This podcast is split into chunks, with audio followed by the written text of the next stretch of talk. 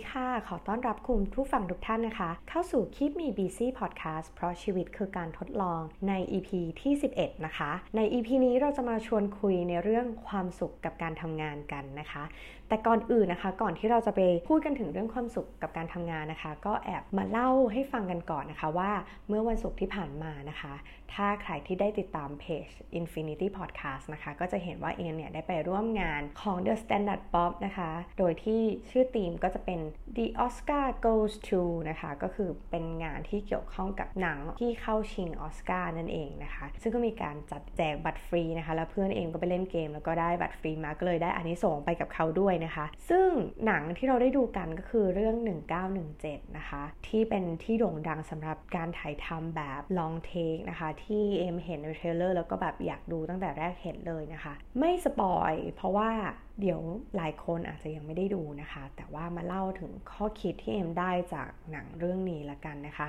1917 เนี่ยทำให้เอ็มได้ข้อคิดข้อหนึ่งก็คือว่า การที่เรารู้ว่าเป้าหมายของสิ่งที่เรากำลังจะทำในอนาคต หรือสิ่งที่เรากำลังทำอยู่เนี่ยนะคะ มันส่งผลกับคนอื่น สังคมโดยรอบยังไงบ้างนะคะ มันทำให้งานที่เรากำลังทำอยู่เนี่ยมันรู้สึกยิ่งใหญ่และมีคุณค่ามากๆนะคะ ซึ่งในหนังเรื่องนี้ก็คือการที่เขาจะต้องไปบอกนะคะ กองทัพอังกฤษที่อยู่ด่านหน้านะคะ ที่กำลังจะประทะกับทางเยอรมันเนี่ยว่าเฮ้ยอย่าไปโจมตีนะ เพราะมันเป็นกับดักนะคะ ซึ่งทหารที่อยู่ตรงนั้นคือ 1,600 นายนะคะเราก็เลยคิดว่าเออเนี่ยพอเรารู้สึกว่างานเรามันสำคัญ มันมีชีวิตของคนอื่นเป็นเดิมพัน มันยิ่งใหญ่และมันกระทบกับสังคมโดยรอบแล้ว เราจะรู้สึกว่างานของเราที่กำลังทำอยู่เนี่ยมันมีคุณค่ามันมีความหมาย และเราจะต้องพยายามทำมันให้สำเร็จ เพราะมันเป็นงานที่มีคุณค่าและมีความหมายจริง ๆนะคะ อันนี้ก็เหมือนกัน ถ้าเรามาลองแอพพลายกับการทำงานของเราในปัจจุบันแม้ว่างานของเราจะไม่ได้ทำให้ใครต้องตายหรือว่างานของเราอาจจะไม่ได้ส่งผลยิ่งใหญ่ในระดับประเทศชาติ แต่ถ้าเรารู้สึกว่างานของเรามีคุณค่า และเรารู้ว่าเรากำลังทำอะไรอยู่ เราก็จะรู้สึกว่าการทำงานนั้นไม่น่าเบื่อแล้วก็จำเจนะคะ อันนี้ก็เลยมาถึงเรื่องที่เราจะคุยกันในวันนี้นะคะ ก็คือเรื่องความสุขกับการทำงานนะคะ อันนี้ก็เป็นบทหนึ่งนะคะในหนังสือที่ชื่อว่าวิชาความสุขที่มีสอนแค่ใน Harvard นะคะ เขียนโดยคุณทาวเบนชาฮานะคะ ซึ่งก็เป็น professor นะคะใน Harvard Business School เหมือนกันนะคะ ซึ่งวิชานี้เนี่ยเรียกว่าโด่งดังมากๆนะคะ แล้วก็เต็มทุกรอบที่เปิด อันนี้เขาบอกเล่ามาในหนังสือนะคะ แล้วก็รู้สึกว่าอยากให้ทุกคนมีความสุขกับการทำงานในทุกๆวันที่เราไปนะคะ ซึ่งเขาก็จะมีเทคนิคที่มาบอกเราว่าอะคุณทำยังไงกับวิธีการคิด หรือว่าการตามหาความสุขกับการทำงานของคุณได้ยังไงบ้างนะคะ เขาก็เปิดมาว่าเมื่อ 10 ปีที่แล้วเนี่ยเขาก็เจอชายหนุ่มคนหนึ่งซึ่งประสบความสำเร็จในหน้าที่การงาน คือเป็นที่ปรึกษาด้านกฎหมายที่มีชื่อเสียงมากแห่งหนึ่งนะคะ ในนิวยอร์กมีบ้านที่เห็นวิวเซ็นทรัลพาร์คมีรถ BMW คันใหม่ที่ซื้อด้วยเงินสด แต่เขาต้องแลกมาด้วยการทำงานหนัก คือประมาณ 60 ชั่วโมงต่อสัปดาห์ แล้วทุกเช้าจะต้องแบบลากสังขารตัวเองขึ้นมาจากเตียงเพื่อไปทำงาน โดยที่ความรู้สึกมันว่างเปล่า คือ รู้สึกว่ามันไม่มีอะไรรอเราอยู่เลย ทุกอย่างเป็นงานที่จำเจมาก ทีนี้เนี่ยค่ะคุณท้าวก็เลยถามว่า เฮ้ย ถ้า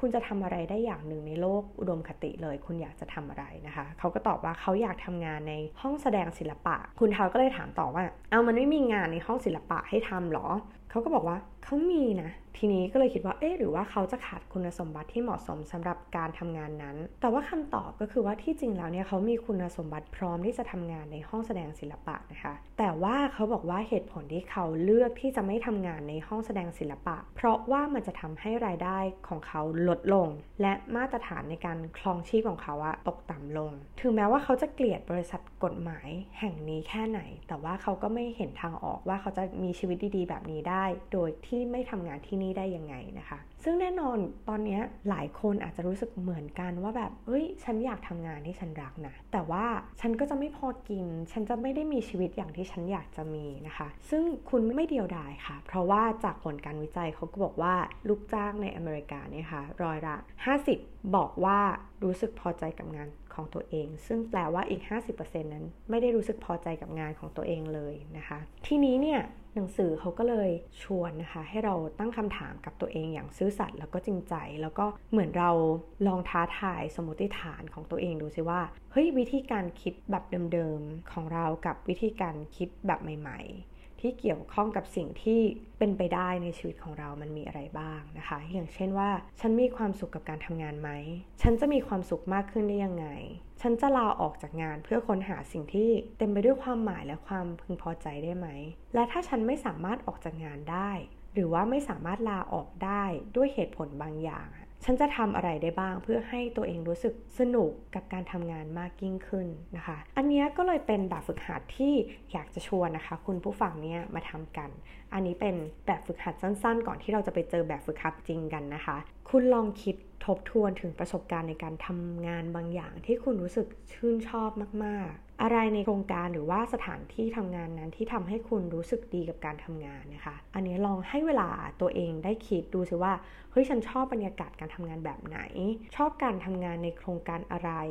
หรือว่าอะไรในโปรเจกต์นั้นๆ ที่ทำให้เรารู้สึกว่า เฮ้ยสนุกแล้วก็มีความหวังนะคะ คือบางครั้งเนี่ยเราไม่อาจจะคาดหวังว่าเราจะได้เจองานที่ดีนายจ้างที่ดีและเข้าใจนะคะ เราเนี่ยก็เลยจำเป็นที่จะต้องสอบแสวงหา แล้วก็สร้างความหมายแล้วก็ความพอใจในการทำงานของตัวเองขึ้นมานะคะ การกล่าวโทษคนอื่นไม่ว่าจะเป็นเจ้านายบริษัทพ่อแม่ครูบาอาจารย์นะคะ อาจจะทำให้เราอะได้ความเห็นอกเห็นใจ แต่มันไม่ใช่ความสุขความรับผิดชอบสูงสุดในการค้นหางานที่ใช่ หรือว่าการสร้างเงื่อนไขในการหางานที่เหมาะสมกับตัวเองอะขึ้นอยู่กับตัวเราเองทางนั้นเลยนะคะ เขาก็เลยบอกว่าความสุขเนี่ย มันอยู่ที่มุมมองของเรา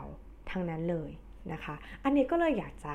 มาชวนทุกคนนะคะ ลองทำแบบฝึกหัดไปพร้อม ๆ กันนะคะเอาละเขาก็บอกว่าอันดับแรกเนี่ยอยากจะให้เราลองค้นหาสิ่งที่ใจเราเรียกร้องดูนะคะ เขาบอกให้เราตั้งคำถามว่างานที่เรากำลังทำอยู่เนี้ยมันเป็นภาระหน้าที่อาชีพ หรือว่าสิ่งที่ใจเรียกร้อง ซึ่งก็มีนักจิตวิทยาเนี่ยเขาบอกว่าส่วนใหญ่ภาระหน้าที่เนี่ยมักจะถูกมองว่าเป็นเรื่องน่าเบื่อและซ้ำซากจำเจนะคะ แล้วก็เราก็จะให้ความสำคัญกับผลตอบแทนทางการเงินอะมากกว่าผลตอบแทนทางใจ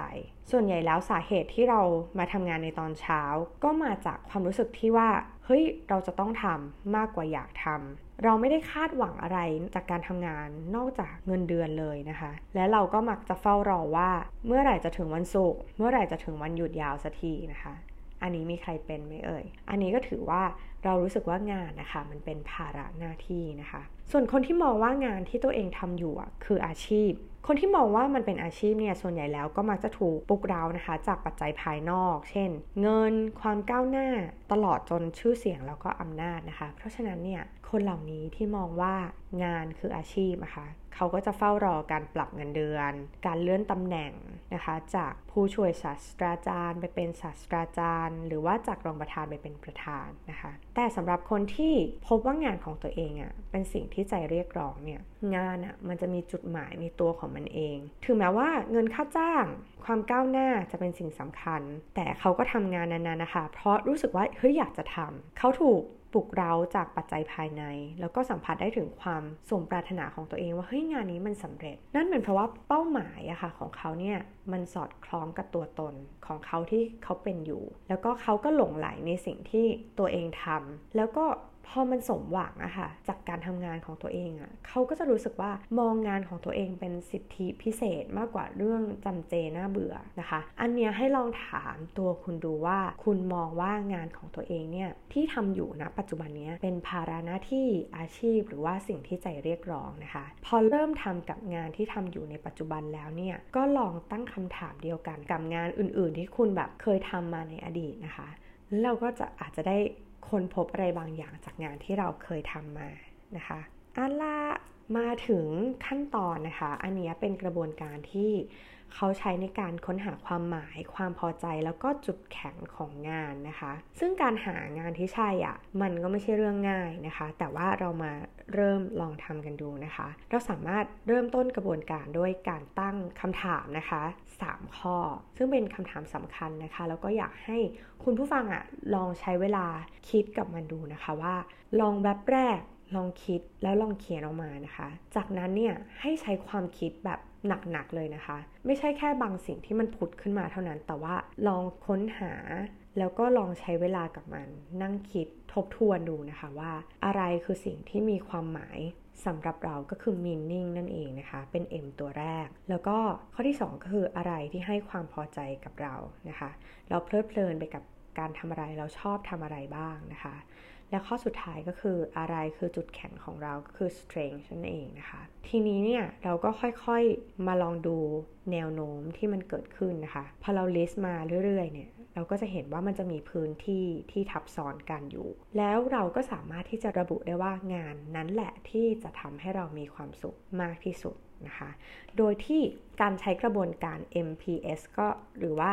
meaning นะคะ pleasure แล้วก็ strength เนี่ย คือรายการที่เราเขียนมามันอาจจะแบบซับซ้อนนะคะ เนี่ยเขาก็เขียนยกตัวอย่างมานะคะว่าความหมายนะคะของเขาเขาเขียนว่าการแก้ไขปัญหา การเขียนหนังสือ การทำงานกับเด็กๆ การเคลื่อนไหวทางการเมือง แล้วก็ดนตรีนะคะ ส่วนความพอใจของเขาอะค่ะ มันก็คือการแล่นเรือใบนะคะ การทำอาหาร การอ่านหนังสือดนตรีแล้วก็การได้อยู่กับเด็กๆนะคะ ส่วนจุดแข็งของเขาเนี่ยเขามองว่าจุดแข็งของเขาก็คือการที่เขามีอารมณ์ขัน มีความกระตือรือร้น เขาเข้ากับเด็กๆได้ดี แล้วก็สามารถที่จะแก้ไขปัญหา ทีนี้เนี่ยถ้าเราดูเร็วๆนะคะ เราก็จะเห็นว่าคำตอบไหนที่ทับซ้อนกันบ้างนะคะ จากแผนภาพที่2เนี่ยเราจะเห็นได้ว่าการทำงานกับเด็กๆเนี่ยให้ทั้งความหมายแล้วก็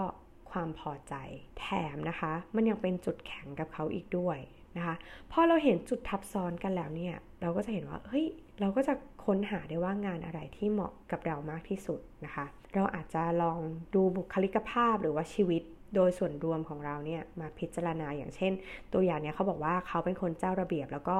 ชอบวางแผนการทำงานของตัวเองล่วงหน้า เขาก็เลยชอบนะคะที่จะมีกำหนดการที่ชัดเจนในแต่ละวัน แล้วก็ยังชอบท่องเที่ยวอีกด้วย เพราะฉะนั้นเนี่ยการทำงานที่อนุญาตให้สามารถลาพักร้อนได้นานๆ ก็จะเป็นงานที่ตอบโจทย์กับชีวิตเขานะคะ ทีนี้เนี่ยเขาก็เอาความหมายความพอใจแล้วก็จุดแข็งเนี่ยมาพลอตเป็นเวนไดอะแกรมนะคะ ทีนี้เขาก็เลยพบเจอค่ะว่าสิ่งที่เหมาะกับเขาแล้วน่าจะเป็นงานที่ทำให้เขามีความสุขมากที่สุดก็คือการเป็นครูสอนภาษาอังกฤษค่ะ อันนี้เขาวัดด้วยหน่วยวัดสูงสุดก็คือความสุขของเขาเองนะคะ ซึ่งเขารู้ว่างานของเขามีความหมายยังไง แล้วก็สร้างความพึงพอใจและส่งเสริมจุดแข็งในสิ่งที่เขาเป็นยังไงนะคะ ทีนี้เนี่ยมันก็ตอบโจทย์ในไลฟ์สไตล์ของเขาด้วยคือเขาอะชอบไปเที่ยวนานๆนะคะ อยากจะลานานๆ ซึ่งเด็กๆเขาก็มีช่วงปิดเทอมเพราะฉะนั้นคุณครูเนี่ยก็สามารถที่จะลาไปท่องเที่ยวได้นะคะ ซึ่งอันนี้ถือว่าเป็นงานที่ให้กำไรในเชิงความสุขมากที่สุดนะคะจากเคสนี้ ทีนี้ค่ะ มันก็มาถึงคุณผู้ฟังแล้วล่ะค่ะว่า ลองเขียนมาดูสิคะว่าสิ่งที่มีความหมายสำหรับคุณคืออะไรนะคะ อะไรคือสิ่งที่สร้างความพึงพอใจ ความเพลิดเพลิน หรือว่าการสร้างสภาวะโฟล์หรือว่าการทำงานแบบลื่นไหล แล้วก็เราก็มีความสุขกับมันนะคะ และอะไรคือจุดแข็งของคุณเอ็มแอบเพิ่มเติมให้นิดนึงนะคะ ก็คือว่าถ้าคุณคิดถึงจุดแข็งตัวเองไม่ออกเลยนะคะ ลองคิดถึงสิ่งที่คนอื่นชมคุณอย่างจริงใจดูนะคะว่าเฮ้ยเธอเก่งเรื่องนี้นะ เธอดูถนัดเรื่องนี้นะนะคะ ลองเขียนมันออกมาดูนะคะ จากทั้งความรู้สึกของเรานะคะ แล้วก็จากมุมมองของคนอื่นด้วยเช่นเดียวกันนะคะ ทีเนี้ยคุณก็จะได้แล้วละว่าสิ่งที่คุณทำแล้วคุณมีความสุขคืออะไร ทีนี้บางทีเนี่ยนะคะ เรา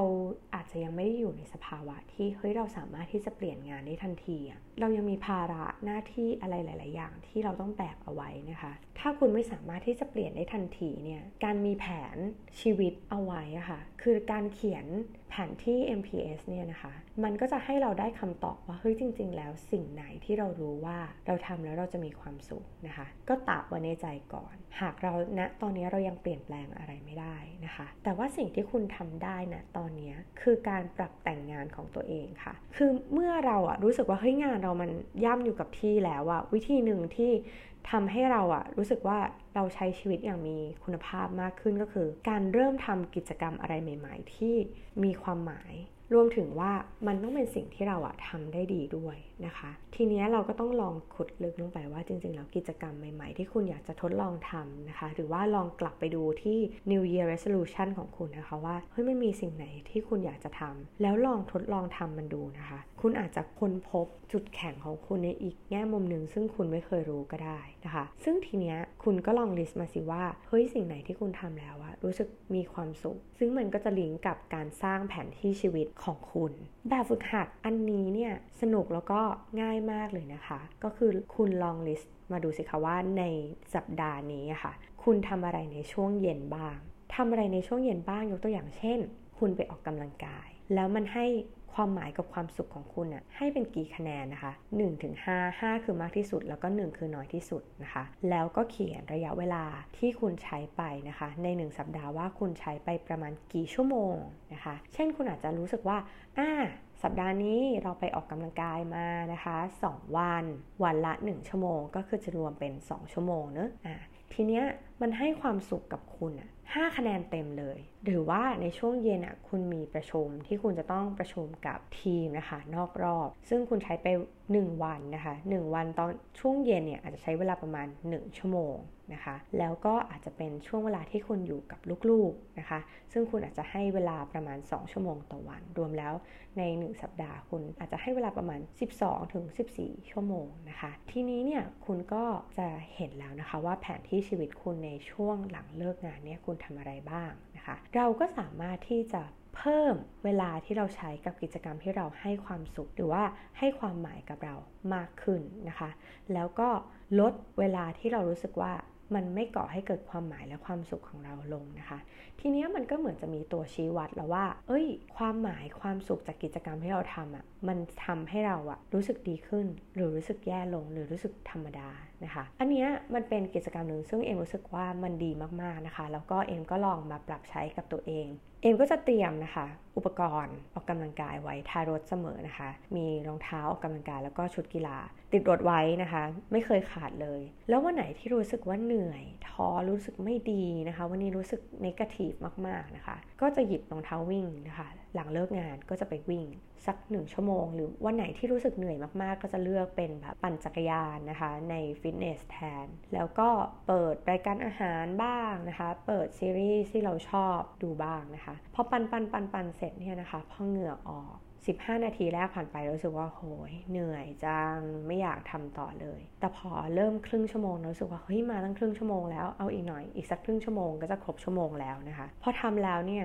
กลายเป็นว่าเมื่อออกกำลังกายเสร็จ ยืดเส้นยืดสายเสร็จนะคะล้างหน้าล้างตา รู้สึกว่าความโกรธความเหนื่อย ความรู้สึกลบๆนั้นมันหายไปนะคะ จาก 1 วันต่อสัปดาห์ เราก็เลยจะเพิ่มมาเป็น 3 วันต่อสัปดาห์ หรือบางทีถ้าเครียดมากๆบางทีก็ 4 วันต่อสัปดาห์นะคะพอเรารู้ว่าเออการทำแบบนี้มันทำให้เรารู้สึกดี แล้วก็มันสามารถที่จะลดอารมณ์ลบๆของตัวเองได้เนี่ยนะคะ กลายเป็นว่าเริ่มติดการออกกำลังกายนะคะ อย่างหลีกเลี่ยงไม่ได้ พอเวลาวันไหนโกรธใครมากๆนะคะ หรือว่ารู้สึกวันนี้เหนื่อยมากๆเลยนะคะ ก็จะขอไปยิมสัหน่อยนะคะ บางทีเพื่อไปดูซีรีส์เท่านั้นเองนะคะ แต่ว่าได้ออกกำลังกายด้วย และนอกจากนี้นะคะในช่วงเวลาที่เอมทำก็คือว่าเอมจะแบ่งเวลานะคะให้กลับไปทานข้าวกับคุณแม่ แล้วก็บางทีเราก็ มีหนึ่งวันพาไปเที่ยวนะคะ ตอนเย็นหรือว่าทั้งวัน อันนี้มันเพิ่มความสุข ไม่ได้เกิดจากตัวเองนะคะ แต่เป็นความสุขที่เราเห็นคนที่เรารักมีความสุข แล้วก็ได้ทานของอร่อยแล้ว ทุกครั้งที่แม่พูดว่า เฮ้ยขอบคุณนะลูกวันนี้ดีมากเลย วันนี้แบบแม่ได้ลองทำอะไรใหม่ ๆ นะคะ ตัวคุณแม่เองก็มีความสุขนะคะ ตัวเราผู้เป็นลูกซึ่งพาไปก็มีความสุขมากกว่าเดิมนะคะ ก็เลยมีความตั้งใจว่าในหนึ่งสัปดาห์ก็อยากจะกลับไปหาคุณแม่นะคะ 2 วันแล้วก็ไปทานข้าวไปเที่ยวกันบ้างนะคะ ซึ่งตอนนี้ก็ทำได้นะคะ ตั้งแต่ต้นปีที่ผ่านมาแล้วก็รู้สึกดีมากๆ แล้วก็ทำให้ความสัมพันธ์ระหว่างเราแล้วก็ คุณแม่เนี่ยดีขึ้นนะคะ ไม่รู้คุณแม่รู้สึกเหมือนกันหรือเปล่า แต่ว่าสำหรับเอมรู้สึกมีความสุขมากนะคะในการที่สร้างความสุขให้กับคนที่เรารักนะคะ อีกสิ่งหนึ่งที่รู้สึกว่าขาดไม่ได้ต้องทำก็คือการไปหาของอร่อยกินนะคะ อันนี้ก็คือเวลาที่เหนื่อยหรือว่าเวลาที่ต้องการรางวัลให้กับตัวเองนะคะ อย่างเช่นการอัดพอดแคสต์ได้สำเร็จนะคะในหนึ่ง episode เนี่ยก็จะต้องมีการให้รางวัลตัวเองด้วยการกินของอร่อยนะคะ แต่หลังๆเนี่ยเริ่มตามใจปากนะคะ เริ่มแบบลามไปหลาย ๆ วันต่อสัปดาห์นะคะทำให้การออกกำลังกายนี้ลดลง แล้วก็เริ่มรู้สึกว่าเฮ้ยตัวเองเริ่มอ้วนขึ้นนะคะ ไขมันเริ่มพอกพูน พอเราเห็นเวลาที่เราใช้ไปกับการกิน แล้วก็ปริมาณแคลอรี่ที่กินเข้าไปนะคะ ก็รู้สึกว่าเออต้องลด อันนี้ค่ะ คือด้วยความที่มันเป็นแผนที่ชีวิตของเราเองอะเนาะมันก็เหมือนการปรับจังหวะชีวิตของตัวเองว่า อันนี้ฉันควรจะเพิ่มสิ่งนี้ อันนั้นฉันควรจะลดลง หรืออันนี้ก็คือเมนเทนนะคะทำให้เหมือนเท่าเดิมเราโอเคแล้วกับ การทำแบบนี้นะคะ หลังเลิกงานหรือว่าในช่วงชีวิตในตอนเย็นที่เป็นเวลาของเราจริง ๆนะคะ อันเนี้ยเอ็มคิดว่า นอกจากการเข้าใจตัวเองแล้วรู้จักแล้วว่าความสุขของตัวเองอยู่ที่ไหนนะคะ แม้ว่าในขณะนั้นน่ะเราจะทำไม่ได้แต่เรารู้ว่าเอ้ยเป้าหมายของเราที่เราจะทำเราจะไปแล้วเราจะมีเป้าหมายกับอาชีพ ในอนาคตของเราแบบนี้เนี่ยมันทำให้เราได้มีเวลาเตรียมตัวนะคะ อย่างเช่นใครที่อยากจะเป็นคุณครูสอนภาษาอังกฤษนะคะ ในอาจจะเป็นครูสอนพิเศษในระหว่างนี้นะคะ คุณอาจจะไม่ต้องลาออกจากงานประจำที่คุณกำลังทำอยู่ แต่คุณอาจจะเลือกสอนพิเศษในช่วงเวลาเสาร์อาทิตย์หรือว่าหลังเลิกงานของคุณ ก็เป็นการปรับจังหวะชีวิต แถมคุณยังได้เงินนะคะ เป็นของแถมมาอีกด้วยนะคะ ซึ่งมันทำให้คุณได้อยู่กับเด็กๆที่คุณชอบนะคะ การอยู่กับเด็กๆเนี่ยก็สร้างความสุขให้กับเราได้เช่นเดียวกัน รวมถึงคุณได้พัฒนาทักษะการใช้ภาษาอังกฤษของคุณ อันนี้ก็เป็นต้นนะคะ ซึ่งในตัวอย่างในหนังสือเนี่ยดีมาก ๆ เลยนะคะ เขาก็มีการไปสัมภาษณ์นะคะ พนักงานทำความสะอาดของโรงพยาบาลแห่งหนึ่งนะคะ เขาก็บอกว่ามีพนักงานอยู่ 2 กลุ่ม กลุ่มแรกเนี่ยเขามองว่างานของตัวเองเนี่ยเป็นงานที่น่าเบื่อแล้วก็ไร้ความหมายนะคะ ในขณะที่อีกกลุ่มนึงเนี่ยมามองนะคะว่างานเดียวกันน่ะมันน่าสนใจแล้วก็เปลี่ยนไปด้วยความหมาย ปรากฏว่าพนักงานกลุ่มที่2เนี่ยเขาปรับแต่งงานของตัวเองอย่างสร้างสารรค์ ด้วยการสร้างปฏิสัมพันธ์กับพยาบาลผู้ป่วย แล้วก็แขกที่มาเยี่ยมเยือนนะคะ รวมถึงการสร้างรอยยิ้มให้กับผู้ป่วยแล้วก็เจ้าหน้าที่ของโรงพยาบาลนะคะเขามองว่าสิ่งนี้เป็นหน้าที่ของเขา เขามองว่างานของตัวเองคือการสร้างความสุขให้กับคนอื่นผ่านผ้าที่สะอาด ผ่านโรงพยาบาลที่สะอาดนะคะ ซึ่งสิ่งนี้ช่วยให้ผู้ป่วยมีความสุข ญาติของผู้ป่วยก็มีความสุข แล้วก็ทำให้การดำเนินงานของโรงพยาบาลเป็นไปได้อย่างราบรื่นเรียบร้อย สิ่งนี้เอ็มจะบอกว่ามันเป็นมุมมองในการทำงาน อยู่ที่ว่าเราจะมีมุมมองกับงานของตัวเองยังไงนะคะ แล้วก็อยู่ที่ว่าคุณให้ความหมายกับงานที่คุณทำมากน้อยแค่ไหนนะคะ หวังว่า episode นี้นะคะจะทำให้คุณผู้ชมนะคะ หรือว่าคุณผู้ฟังด้วยเนี่ยนะคะ มีความสุขกับการทำงานมากขึ้น ผ่านการทำแบบทดสอบนะคะ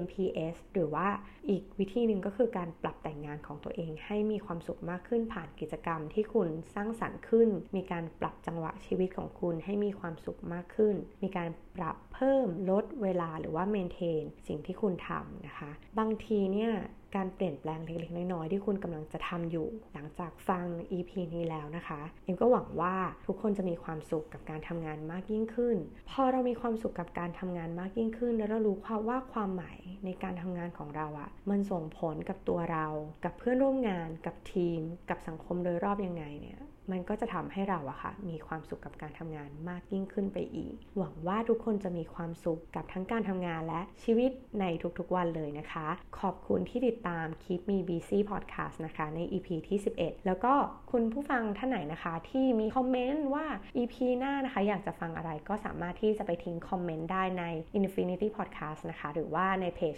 Keep Me Busy นะคะ แล้วก็ขอบคุณนะคะสำหรับการติดตามในวันนี้ วันนี้ก็สวัสดีค่ะ